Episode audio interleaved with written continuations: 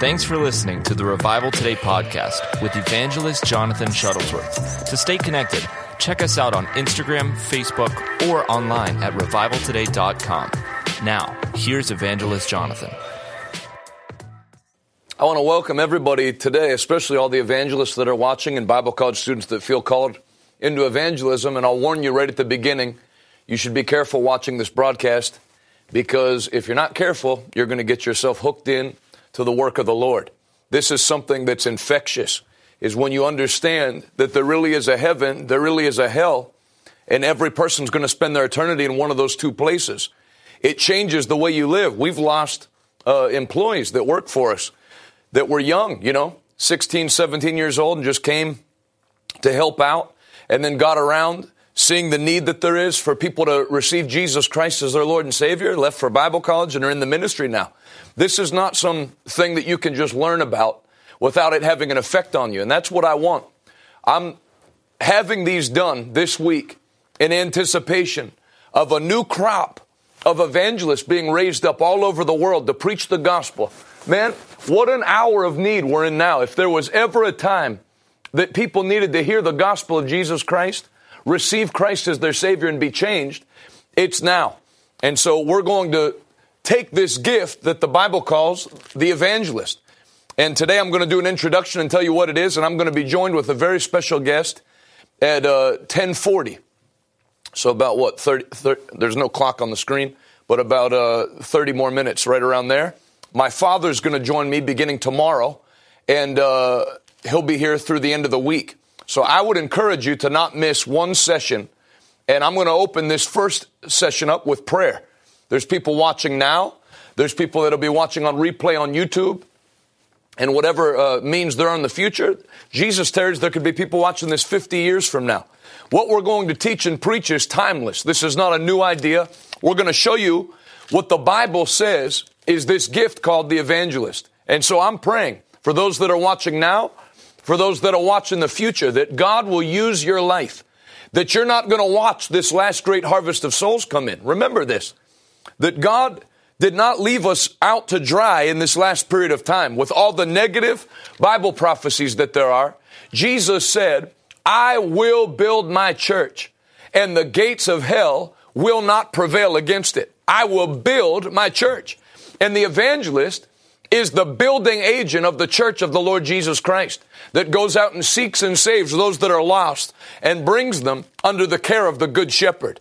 God's going to use you to do that. I believe this is going to be a turning point in many people's lives today, and I'm excited. Let's pray. Father, I thank you ahead of time in anticipation of the greatest crop of soul winners that's ever been raised up on planet Earth. I thank you that you're going to use these broadcasts to give people clarity, to give them strength, to give them determination, and to give them focus in this great task of winning the lost, ripping them out of the clutches of sin and the devil, and placing them before the feet of our Master Jesus Christ. We love you, Father. We thank you for giving us and commissioning us into this great work of evangelism and for sending the Holy Spirit to empower us to get it done. I pray for myself personally in this ministry. I pray, Father, that you would open doors. I thank you for the open doors you've already given us. And I ask you to increase them even more, tenfold, Father, that we can see the most people brought to Jesus Christ before it's eternally too late. We thank you for it and give you praise. In Jesus' precious name. Everybody said amen.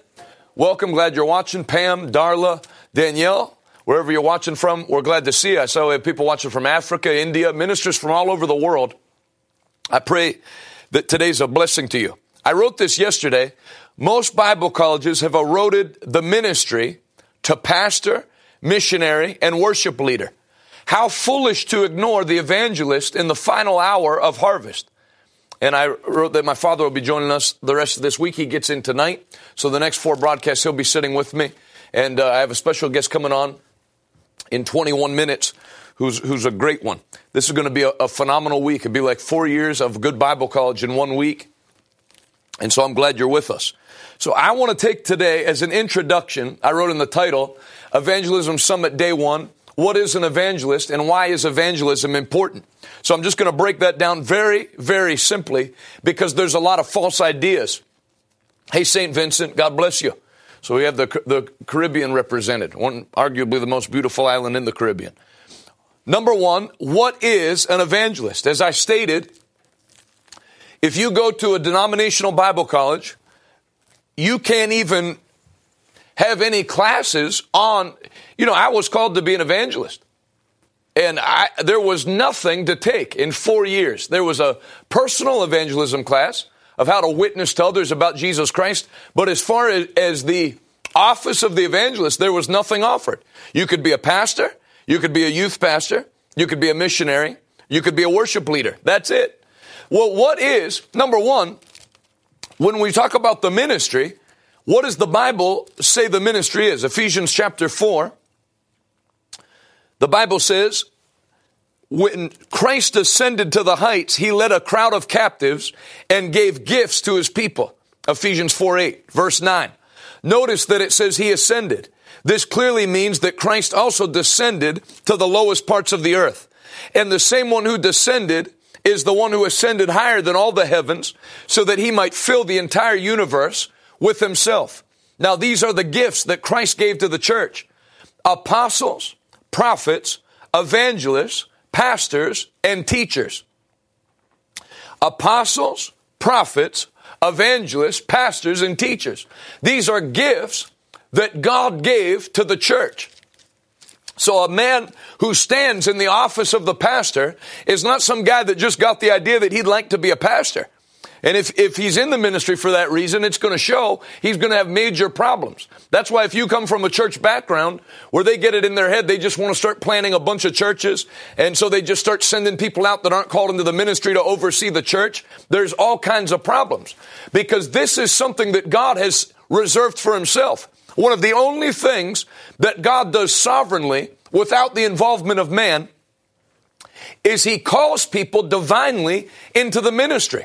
And then it's a gift that God gave uh, via the resurrection of Jesus Christ, that God appointed these gifts to the New Testament church apostle, prophet, evangelist, pro, uh, pastor, and teacher. And so notice that this is a gift. We're not talking about evangelism with a small e or, or, or you know, sharing the gospel. Because you have people that don't understand. Well, really, all of us are evangelists. No, all of us aren't evangelists any more than all of us are astronauts or baseball players. The evangelist is a gift that God set in the church. Apostle, prophet, evangelist, pastor, and teacher. Now, these are the gifts that God gave to the church. Their responsibility is to equip God's people to do His work and to build up the church, the body of Christ. And so all, all of those five ministry gifts have that responsibility. The edification and building up of the church and, and the believers, and then, then all of them have specific responsibilities. So, what is an evangelist? Number one, it's important to know what it's not. An evangelist is a specific ministry gift. The, the, it does not say Christ gave missionary, youth pastor, worship leader, and pastor. Then you have all these fake gifts now parking pastor, pastor of sound, uh, you know, worship pastor. Those aren't even things. Those are just American church, Western church inventions. The closer you get to the Bible, the better you are. So, evangelist is a specific gift. There's more to the ministry than those little things they offer in Bible college. And then it's important to note uh, that an evangelist is not a traveling speaker. For a long time, every person who traveled and preached or traveled and taught was called an evangelist. If you had a church of your own, you were a pastor. If you traveled and preached or traveled and taught, you were called an evangelist. But a, an evangelist is not somebody that just travels. A prophet can travel, an apostle travels. A teacher travels. You know, people that give PowerPoint presentations and raise money for orphanages aren't necessarily a ministry gift and travel. So what is, you know, if you're going to succeed at something, you have to know what it is. You know, it's not going to be a good idea if I get drafted by the New York Yankees and show up in a football helmet and football cleats. I'm not going to do very well. It's not going to be good if I get drafted by Real Madrid, uh, signed to play for them, and I show up with a hockey stick and a hockey helmet. No, that's a good way to end up in, in the uh, psych ward. You have to know what you are. You are otherwise, people are just going to commandeer you, and this is very important, and use you for, for whatever they want to use you for. And that's why some guys don't even know what they're called to do. They, they had a call from God, but they just became a chameleon. Okay, you need me to speak a youth camp? All right. You need me to speak a marriage retreat? Okay. You, and they just are nothing now. They've done so many things, they don't even know who they are. You have to know which ministry gift you're called into. And missionaries don't like when you say this, but it's true anyway. There's actually no such thing as missionary. A missionary is one of those five offices that just does what they do on a foreign field. You're not going to find missionary in the Bible. The Bible says that Christ gave five gifts apostle, prophet, evangelist, pastor, and teacher. And so obviously, we're, this is an evangelism summit. I'm an evangelist. We're going to have an evangelist on as a guest. And uh, Tuesday through Friday, my father, who's been in evangelism for 40 years, is going to be on. So now that we know what it's not, what is it? Now, you only have one evangelist in the Bible Philip the evangelist. Acts chapter 8. So let's see what he did. Acts chapter 8.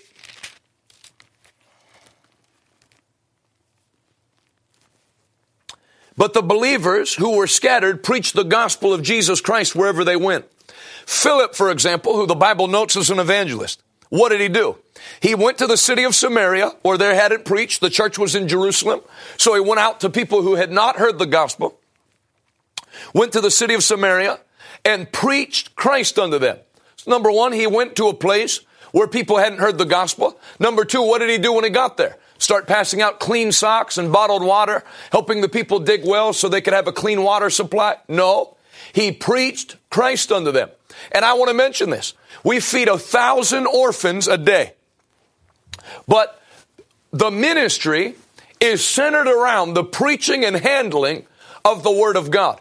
And for there was something introduced called the social gospel where people quit preaching and just went to help everybody.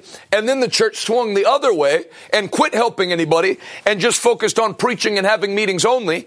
And now it swung back the other way where now you have people take missions trips and they don't win one person to Jesus Christ. Uh, don't do any ministry. Just paint houses, put roofs on people's houses. That's not the ministry. Philip did not go to a place that didn't know about Jesus and teach them, you know, English. He didn't go and dig a well for them. He didn't repair their roofs. The Bible says he went first and preached Christ unto them.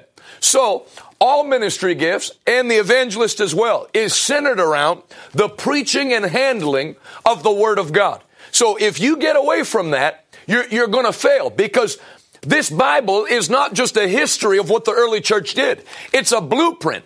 God is no respecter of persons. If you follow the blueprint, the way that it worked for them is how it'll work for you. So Philip didn't go with an acoustic guitar and sing worship songs over the city he, to, to pull down the demonic strongholds. That's not in the Bible. He preached Christ unto them. He forcefully, what's preaching? He forcefully proclaimed that Jesus is the Messiah to the people. Now notice it doesn't end there because for a long time, all of the top evangelists, and, and actually to this day, that hasn't changed much. The top evangelists were all Baptists and Baptist doctrine does not make room for the demonstration of power of the Holy Ghost. So many people, even if they know uh, what an evangelist is, they've only have to find it. Well, an evangelist is somebody that preaches Christ and wins souls. But that's not it. Because that's part of it. He preached Christ unto them. Crowds, why did they listen to him? Crowds listened intently to Philip because they were eager to hear his message because of the miracles that he did. What kind of miracles? For many evil spirits were cast out, screaming as they left their victims, and many who had been paralyzed or lame were healed. So there was great joy in the city. So notice, he didn't just go and speak. The reason they listened intently to what he had to say was because he not only preached, he did what the Bible says, which is made allowance for the demonstration of God's power to come behind the word. And so you don't just go and try to demonstrate God's power with no preaching. But if all you do is preach and there's no demonstration of power, you've only done half of what an evangelist does. Because an evangelist is not just to preach. They're to preach the word, let the word come alive and put, build faith in people's heart.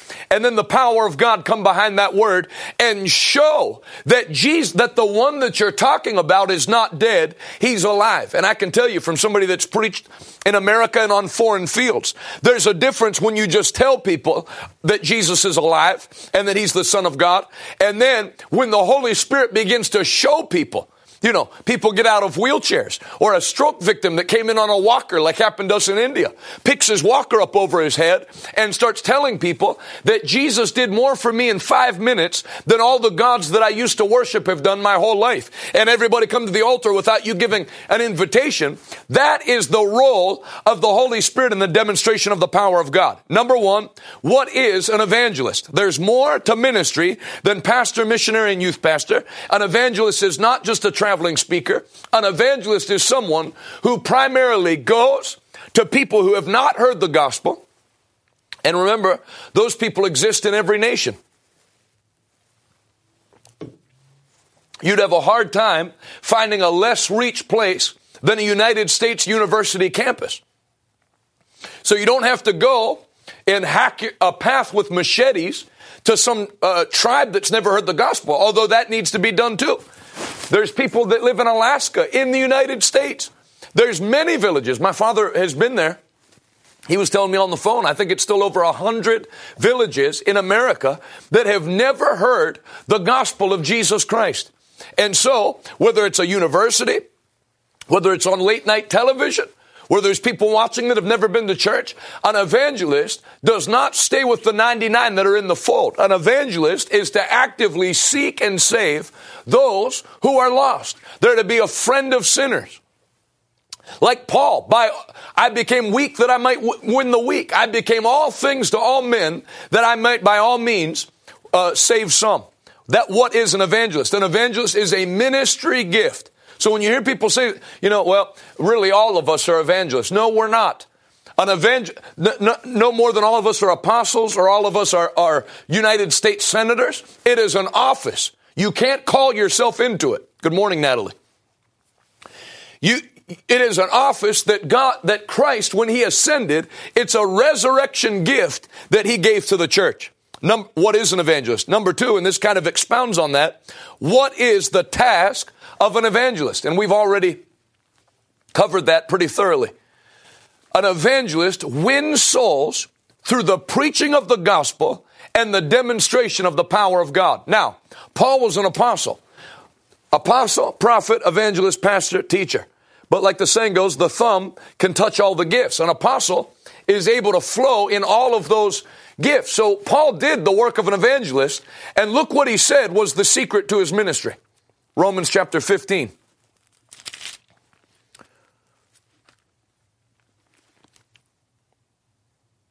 Verse 18. Romans 15, 18. Paul said, Yet I dare not boast about anything except what Christ has done through me, bringing the Gentiles to God by my message and by the way I worked among them. They were convinced what, now, he said, I brought the Gentiles to God, these heathen Romans that were rough people if you read history. How did he win them? He tells you. They were convinced by the power of the miraculous signs and wonders and by the power of God's Spirit. In this way, I have fully preached the gospel of Jesus Christ. So Paul taught that it's not even a full preaching of the gospel. That's why you get the word full gospel. Unless the demonstration of God's power comes behind the preaching. So I'm, I'm, I'm spending time on this to, to separate what I'm talking about from personal evangelism or just discussing Christ. Evangelism is the procl- the preaching, forceful preaching. That's what, if you break the word down in the original language, that's what it is. It is not, you know, now I'm not saying my way's the right way and I have some ideas and you may not agree. No, that's not it. Preaching is under the unction of the Holy Spirit declaring the Word of God into people's spirits to break through the veil of their mind that they may see the glorious light of the gospel of Jesus Christ. Turn to 1 Corinthians, just one page over. 1 Corinthians chapter 2. Verse 1. When I first came to you, dear brothers and sisters, I didn't use lofty words and impressive wisdom to tell you God's secret plan. For I decided that while I was with you, I would forget everything except Jesus Christ, the one who was crucified.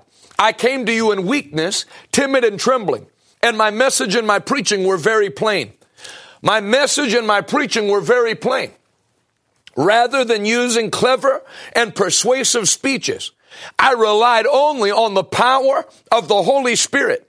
I did this so you would not trust in human wisdom, but in the power of God. Verse 6. Yet when I'm among mature believers, I do speak with words of wisdom. So notice, it's not saying that everybody, that you having deep revelation and that kind of preaching's wrong.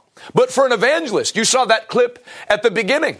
You're preaching on a stage in Philadelphia where 90% of the crowd has never heard the gospel. It's not a time to get into uh, impress people with your wisdom of the scriptures. You're to make, he said, my preaching was very plain. Billy Graham said he imagined telling his message to a seven year old boy that you make it plain. My speaking was very plain, but the Spirit of God was powerful. You're not trying to impress people with how smart you are. You're trying to win their soul and communicate the gospel of Jesus Christ. Turn over to 1 Thessalonians.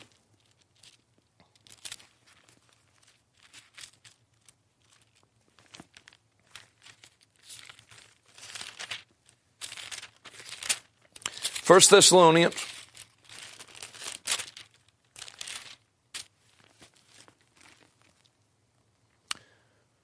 Verse 5. 1 Thessalonians chapter 1 verse 5.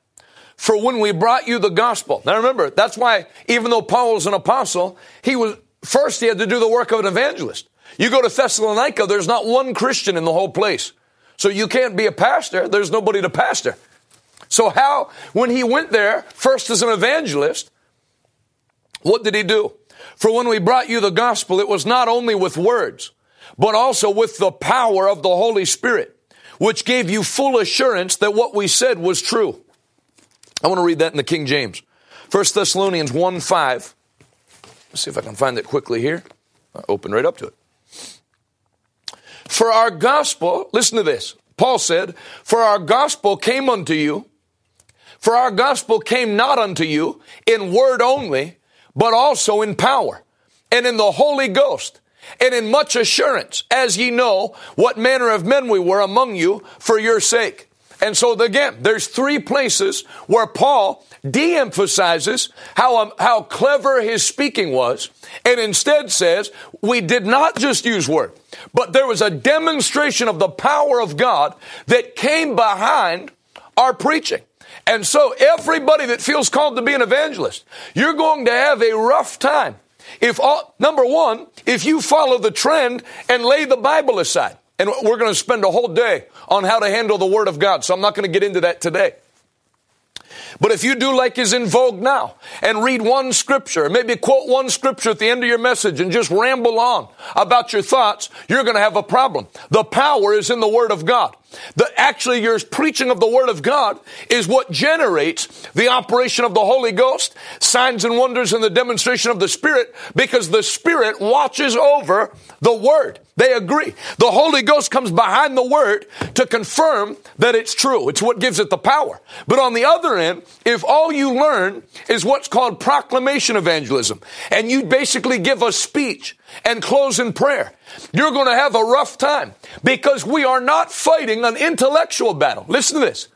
If you're going to succeed as an evangelist, you have to understand I am not fighting an intellectual battle. This is a battle of darkness and light that the strong man is sitting on the souls of mankind to see them ripped, even though Jesus paid for them with his blood. The devil wants to see them burn in hell for eternity, even though the Bible says all souls are mine in the book of Ezekiel, and hell was not created for man. And so this is a spiritual battle. This is not conservative against liberal. This is not Republican and Democrat. All those are side things. This is darkness and light. That demonic powers hold men and women captive. And the only key to loosing their chains is the preaching of the gospel of Jesus Christ, the way that Paul preached it. My preaching was plain, but I'll remind you that the Holy Spirit was powerful. When Paul preached, the Bible says he was preaching and noticed a man who had faith to be healed. In Acts chapter 14, and said to him in a loud voice, Stand up. And immediately the man stood up and began walking. And the whole village gave their life to Jesus Christ. Philip preached the gospel to the Samaritans, and crowds listened intently to what he had to say. Why?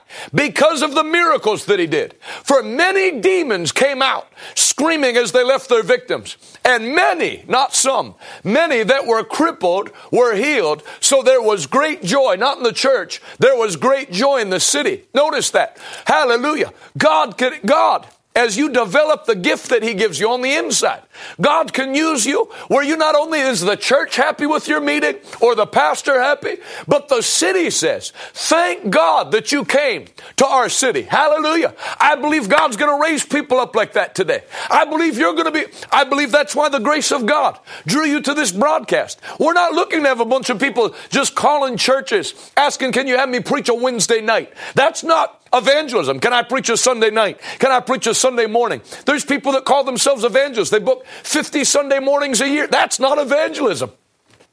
Evangelism is, is having it in your spirit to take the light of God. Remember, Jesus said, While I'm in the world, I'm the light of the world. But after I leave, ye are the light of the world. You, brother, you got to get convinced of that. I have something that everybody needs, and everybody needs what I have. And you go in love to a city with the prayer and fasting. Father, use my life that this town will never be the same when I leave, that this city will never be the same. And the Lord will use use you like that. Don't get small sights. Don't get your goal to be the youth camp speaker or the youth conference speaker or some conference speaker.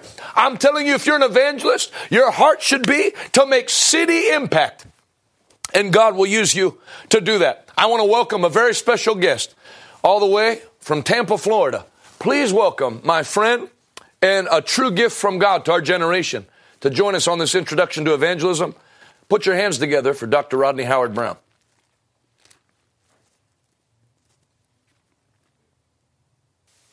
Put your hands together for Dr. There he is. Hey, how are you? I'm doing great. I can't see you. You're going to have to turn the volume you. up. I said I can't see you, but I can hear you. So All right, good. good. Well, we're doing an introduction to evangelism today, and I, I got to uh, the, through the first two points: what is an evangelist and what is the task of an evangelist. I would like to hear you, you without having heard me, say what the task of an evangelist is. Well, from my simple understanding, basically to carry the gospel of Jesus Christ to the nations of the earth, but not just with a message, with signs and wonders and miracles. You know, from the call of God on my own life, and then having um, had the Lord speak to me in a dream, which is something that happened to me right just before my 13th birthday, that basically overwhelmed me when I saw lost humanity going into um, a lost eternity. It was something that crushed me. And I just wept and wept. You know, when I woke up in the morning, my pillow was soaking wet. But in the dream, Jesus was standing to the side. Behind him was the cross, and behind that was a was a small, narrow road leading. I could see the light of heaven in the distance, and then to the side of him was the sea of humanity. And for the first time, because I was raised like you were in church, I felt the lostness of the lost, and it crushed me. I never knew what it was to be lost.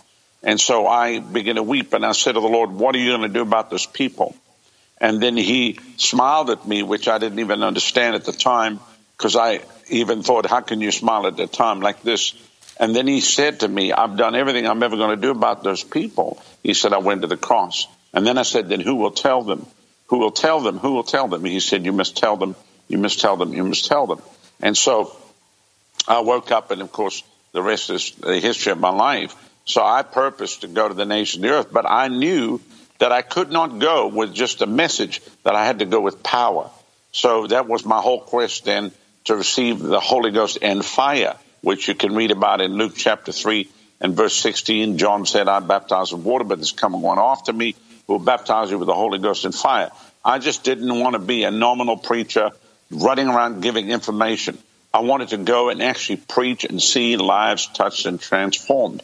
So, in my simple understanding of an evangelist, we've got to bring in the harvest of souls, but it's not just a motivational message to get people to change. We back it up with the power of the Holy Ghost, with signs, wonders, and miracles, and that's the calling card to bring in the harvest. Before you came on, it's interesting that you brought that up because I played Dr. Lester Sumrall's testimony that's basically the same vision that you saw, which when you get an understanding of hell, gives you your motivation to, to go after people and not care about the persecution or anything. But I would, uh, since this would probably be the topic that you're best at, what would you say to somebody that's called into evangelism when it says the baptism of the Holy Ghost and fire? What difference does it make? And I know it makes all the difference, but I mean, like specifically, when you go to reach people for Christ, what does the baptism of the Holy Ghost and fire bring to the table that otherwise you'd be stranded? Well, first of all, I mean, there's many people in the charismatic Pentecostal world that are baptized in the Spirit, um, speaking other tongues. But I don't necessarily look at them and say they have fire. I mean, you listen to when you preach, there's a, there's a, a distinct difference in Jonathan Shuttlesworth, the evangelist, who an angel of the Lord appeared to as a young boy preaching and to a lineup of 10 other ministries. I'm not trying to differentiate, but I am. Because when you listen, you speak, there's a, there's a fire in your, in your voice. There's a, there's, you carry the weight of heaven, which a lot of ministers, when you hear them, they carry nothing. It's just like uh, raw, raw B3 cranking in the background, uh, running around, uh, drop the mic, wonder why is anybody listening to me? You know, you know this stuff. It's all it's like like um, who am, who am I preaching to? You know that kind of stuff. So at the end of the day, the meeting is a bunch of raw, raw. But really, in essence, it's really up in the soul and the mind and, and, and the emotions, and not to the heart. An evangelist is called to preach the word to cut right to the heart. Uh, Jesus said, "Is not my word like a fire?" like a hammer that breaks the rock into pieces. That's what the scripture says. So the word is like a fire, and the hammer, the rock that breaks, uh, uh, the hammer that breaks the rock into pieces. And so as as the evangelist comes with the evangel, which is always the urgency of the moment, that this could be the last moment for someone to hear the gospel. That if we don't, like when I give an altar call, I always give it as though this is the last time they will ever hear the gospel. They'll never hear, they'll never have another opportunity to accept Jesus other than right now. And I might never have another opportunity to give it. So it's that urgency and the fact that he's coming soon and that we have to carry the gospel to the nations. If you, being, being at your age now in your mid 50s, if you could go back and be 20, just be like, go immediately back in time What's something that you would do differently, knowing what you know now, starting from the beginning?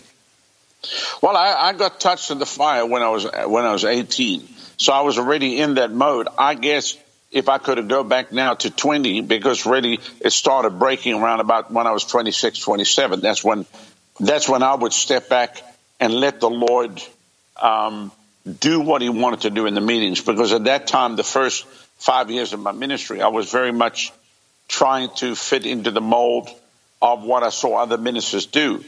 And almost to the point where I'd leave the service frustrated because I felt like God wanted to do more. And then I said, Lord, Lord, you didn't, I thought you were going to do more. He said, well, I would have, but you, you did it. You preached that message. I told you not to preach that message. So it came up to April of 89 when I finally said, okay, God, do whatever you want to. And that's when everything changed. So maybe, maybe would have changed earlier. Who knows? Um, I know there's always things in retrospect we try to do a little differently. Um, but then one decision opens up another set of possibilities that, you know, you could go in another direction. So, um, you know, the, the bottom line, when it comes back to the Holy Ghost and fire, people have the Holy Ghost, but does the Holy Ghost have them? And people have the Holy Ghost, but it's momentarily, like in a service. But God wants to come and to really possess our vessel, but He'll never force Himself on us. He, he wants to use us Monday, Tuesday, Wednesday, 24 7, really, that we become carriers of the very presence of God and this message of the gospel. So I think it, I think it would come down to one word, and that would be to yield, to yield more, to, to yield the Holy more. Ghost. Correct. Yeah. Mm-hmm. Tell we have uh, evangelists watching from all over the world, or young people that feel called to evangelism as well. I, I don't know if you agree with me or not, but it's like there used to be a ton of evangelists and people that called themselves evangelists that just traveled and spoke. Then it the pendulum swung the other way, where now you know th- there's not even you know mention of it. But I feel in my spirit it's going to come back the other way, and so that's why we're doing this week. So it, knowing that, what would you say to anybody that's watching that feels a call specifically to the office of the evangelist and to evangelism with having been to so many nations and, and having a much better grasp of the global church than I do? What, what would you say to somebody watching that feels that calling? Well, first of all, the need is great. There's no lack of opportunity. And I mean, but the, the key is the fire. What's going to set you apart from everybody else is the touch of God. And that's what people need to get that hunger in their spirit and ask God to come touch them. Say, Lord, please, I cannot go without your touch. And uh, look at the transformation in the life of Saul of Tarsus after the road to Damascus experience. Look at the transformation in Moses' life after the burning bush experience. Look at the transformation in Peter's life after the day of Pentecost. Before Pentecost, he denied the Lord. After Pentecost, he boldly stood up and preached and proclaimed. So, if it was important for Moses, if it was important for Saul, if it was important for Peter, then how much more for us in the 21st century? So I would encourage every person, and don't hang around people that are negative about preaching the gospel and signs and wonders and miracles. Don't don't hang around negative preachers. Hang around people that are that are full of faith and full of the fire of God. And of course, Jonathan's such a great example as a younger man who's running with the fire of evangelism. So, you know, hook up all you can, learn all you can from him, and uh, I think you'll, you'll be fine. And then follow the Holy Ghost. God will show you exactly what to do because everybody's living in a different place, different set of rules. And I mean, I had to come up through the gauntlet of South Africa, which is nothing, is nothing more vicious than the gauntlet of South Africa, where everybody will tell you what to do, even though they, they themselves are doing nothing. So I had to run that gauntlet, and the Lord helped me through it. Let me let me ask you about that since you brought it up. You know, once you commit to the ministry, and and, and you're not going to turn back. I feel like the, the next thing that happens the next battle you have to win is people trying to shape you into something outside of your calling. And uh, I know I know nobody had to fight that battle more than you did. So, what would you say since the, your average person, if they feel called to evangelism, there's no stream for them to flow in? How do you make your own path? Well, I mean, look at Reinhard Bonnke. Reinhard went to Lesotho and, and just started off in Maseru playing a, uh, the piano accordion on the streets and just started off. And Reinhard's always moved. Then uh, Reinhard never allowed his ministry to be put in a box by any organization or group. And so Reinhard was successful in that way. So, I mean, obviously, in, I, I believe evangelists should be based out of a local church, but, and we have many based out of the river. They travel. I do not uh, hold them back. I'm not there to block their vision. I'm not there to stop them or say no, that's not right or whatever. If they come for me to me for advice, I give them advice. If they don't, I tell them to follow the Holy Ghost. So I think obviously my the ultimate would be for an evangelist to flow out of a local church. But if a local church just wants to squash all of that, then you need there comes a time when you're going to have to say goodbye. You're going to have to obey the call of God on your life and go do it. Now, of course, you'll get written off. They'll say you're going to fail. You out of the will of God, whatever. But that's nothing more than witchcraft because God knows who He calls. You take Lester Sumrall. You mentioned Lester Sumrall earlier. Lester, Lester, at the age of 18, went to New Zealand to follow Howard Carter. Lester has had moves of God on every continent. Lester, God used him in a profound way, and I got to meet with him. I spent a week at his church. Five weeks before he died, I did a whole week of meetings, two meetings a day. I got to spend every day at lunch with him. He came after the service, put a coat around me. I felt so humbled that a man of his caliber would, he was like a teddy bear. He was just the sweetest guy and just talking about the final move of God before Jesus comes that Wigglesworth prophesied to him that Wigglesworth said, I won't see it, but you'll see the beginnings of it. So my advice to every young person, you're going to have to obey God. And, and sometimes that's going to mean overriding what man says. Obviously, we need to be humble, teachable, and submitted. But I know all that kind of stuff that comes with that manipulation and uh, control. There's a lot of groups out there that actually run their whole op- operation like a cult. They have a cult following. Unfortunately, for me to say that, they control everybody. Our job is not to control anybody. We cannot control people. Our job is not to control people.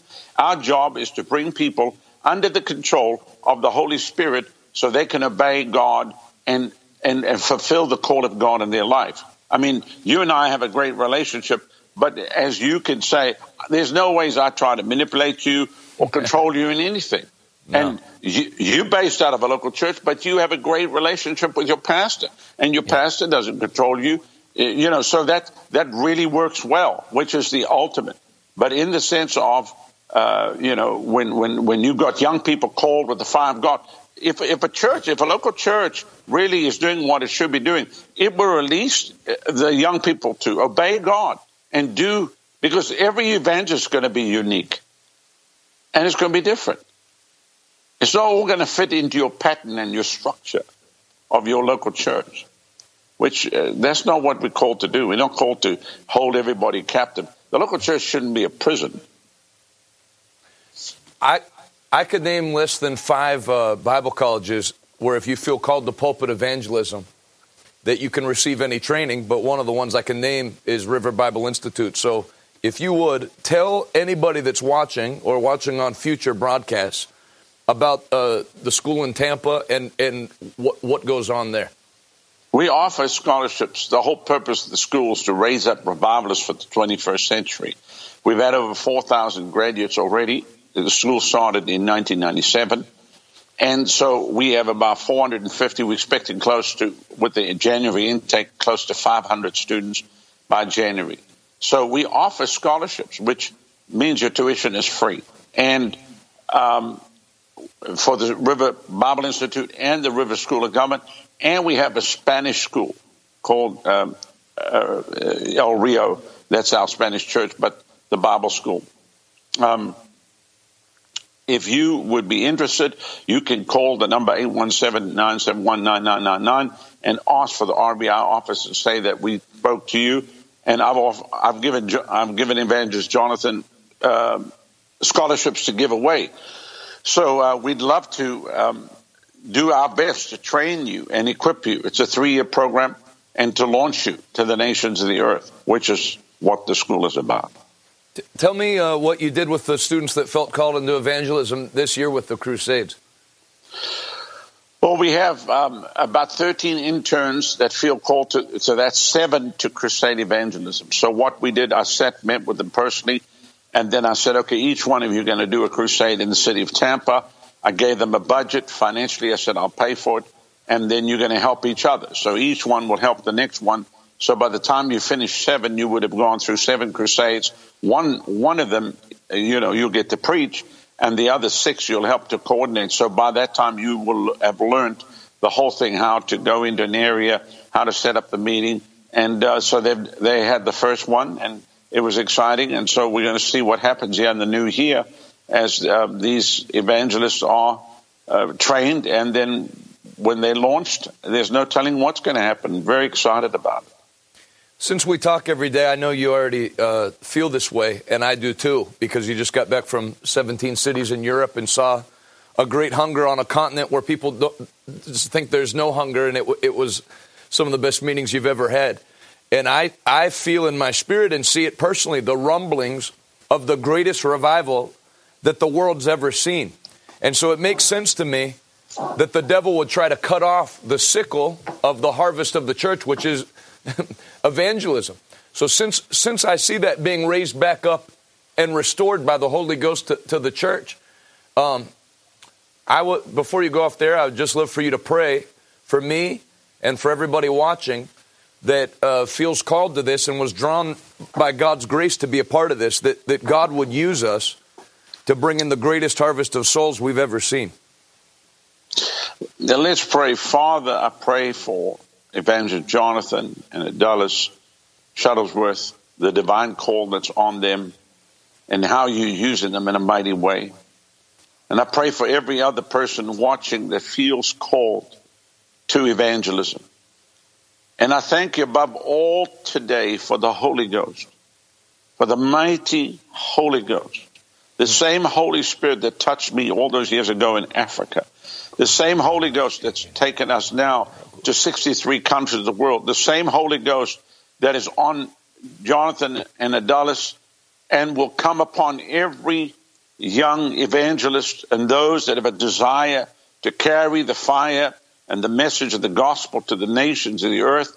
And I pray even now that you would touch them, that you would lead them, that you would guide them, that you would show them exactly what you would have them do. Let them not be distracted by the voices of the naysayers and the gainsayers and come here and do this. May they follow the inner promptings of the Holy Ghost and may they accomplish your purpose and your plan. And I thank you even now for your fire that, that even the remaining weeks of 2018, Lord, that you will birth in them that which you will do. And 2019 shall be the greatest year of the harvest of souls yeah. that we've ever seen. And we thank you for it. And we give you praise, honor, and glory in Jesus' name. Amen. Amen. Before you go off the air, this is uh, Dr. Ali's new book, The Anointing. I get it.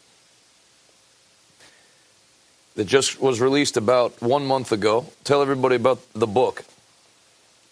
Well, the book is uh, is a sequel to the first book that came out back in 92 and I felt like, you know, a lot of people, a lot has happened since 92. So we put this together. It's, it's the, probably the most concise teaching that we have on the subject of anointing at this time. Of course, it's a never ending subject because we talk about Almighty God, but I believe it'll help each and every person understand the purpose the anointing, what is the anointing, how to increase the anointing, how to release and transfer the anointing, understand the glory of God, and then, and then learning how to become sensitive to the anointing and letting the Lord use you because you, you are a vessel.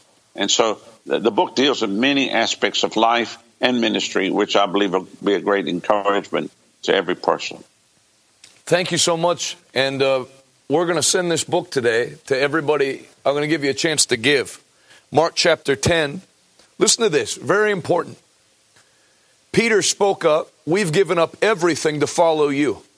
Yes, Jesus replied, and I assure you that everyone who's given up house or brothers or sisters or mother or father or children or property for my sake and for the sake of the gospel will receive now and in this life 100 times as much houses, brothers, sisters, mothers, children, and property, along with persecution. And in the world to come, that person will have eternal life. I wrote yesterday that anytime I hear somebody talk about what they gave up and lost to follow God. I know they're lying because Jesus said, whatever it costs you up front, it is impossible to stay serving God. And it end with your story being that you gave up to follow the Lord. It does not cost in the end to serve the Lord. It pays to serve God. It actually costs to not serve God. People have to give up things in the beginning. But Jesus said, Know this anybody who gives up any of these things, property and possession, for my sake, people say, Yeah, I would give that for Jesus. But he equated the sake of the gospel with putting it in his hand personally. Think of that.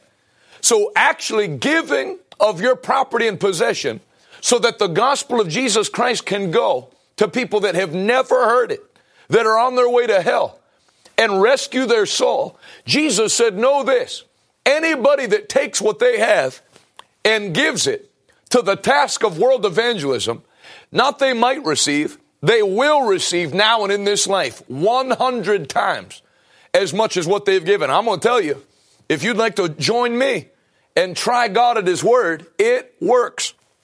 I'm going to give you the opportunity to do that. Did you know evangelist? To quote uh, Pastor Austin Lingerfeld in Arlington, Texas, evangelists are something that God gave the church to give the to give Christians an opportunity to be rich. What did he mean by that? When you have the opportunity to give to the sake of the gospel, when you put God's kingdom, the advancement of God's kingdom first, all the other things will be added unto you. Jesus said that. People say, yeah, but it says with persecution too. But if you're a Christian, you get the persecution anyway, so you might as well get the money too. Whatsoever me- measure a man uses in, in sowing, that's the measure God will use to meet back to him. And so I'm going to give you an opportunity to do that today and this week. We're going to unashamedly take large offerings for something CNN doesn't like. The advancement of the gospel of Jesus Christ. If the government had its way and they could rewrite the Constitution, they would never allow giving to the church to be taken off income tax. This country was actually set up to reward people for giving for the advancement of the gospel. Pretty amazing. And so they would like to take that away, but they can't do it. And so while it's there, why not take today and sow the largest seed you've ever sown to the work of the Lord. And I'm going to do a bonus for today. I showed you Dr. Rodney's book. I'm going to send this to anybody that gives $250 or more. And then we're believing for five ministries, five people, and five businesses that will sow a seed of 5,000 or more. As we get ready, you know, forget get ready. Kofi's preaching in an area in, in, in rural Ghana that's over 90% un, uh, totally unchurched and unsaved. And so you're going to have results from today, besides television and everything else. So I'm going to send this Dake annotated reference Bible along with Dr. Rodney's book to anybody that gives 5,000 or more. Thank you, Nick, for getting the ball. Uh oh, lots of people are giving. God bless you. And then I'll tell you this for anybody and this corporate year end giving, I'm believing that somebody's going to sow 100,000 from a business or personally. That would pay for an entire crusade like the one you saw on the uh, up front of the broadcast. If you'll give a hundred thousand, I will drop this at your house personally if you do that today. I'll ride a bike if I have to as a way of saying thank you. And so that's for anybody that does a hundred thousand. I'll drop this off and shake your hand and say thank you personally. Maybe that'll make you less want to give. So you can include on a note, please stay where you're at. I don't want to meet you in person. But I'll say thank you in advance to whoever will respond to that. I hope you know that we believe in you here. God's going to use you. You're going to be great. And so these next four days, today was the introduction to evangelism. I felt like it was a great broadcast. I want to thank Pastor Rodney Howard Browne for joining me. And uh, don't miss the rest of these broadcasts. My father gets in tonight, Lord willing. He'll be with us the, the next four days as we explore uh, all the questions we get from people that feel called into evangelism. How do you get open doors? How do you preach? How does it work? How do you finance the ministry? Who pays you? Now that you're doing this, am I going to starve to death like my parents told me I will? Uh, not my parents, but everybody that feels called. You know, they, they, you might as well tell them that you have cancer if you tell them you're, you're going to go and do evangelism. They don't know how you're going to get food. They just basically feel like you're going to die. How does it work? We're going to cover all of it. I love you, Pastor Wallace Phillips. You truly are a great man of God. One of the joys of my life was meeting you this year. God bless you, Lisa, Panos. And we'll take questions with my father uh, the other days. Thanks again to my guest, Dr. Rodney Howard Browne. Thanks to you for watching. Before you log off, please share the broadcast on Facebook and then on whatever, if you're watching on YouTube or whatever, put a link to it on social media so more people can see this. It's going to be a great week together. I love you. God bless every one of you. In Jesus' mighty name, amen.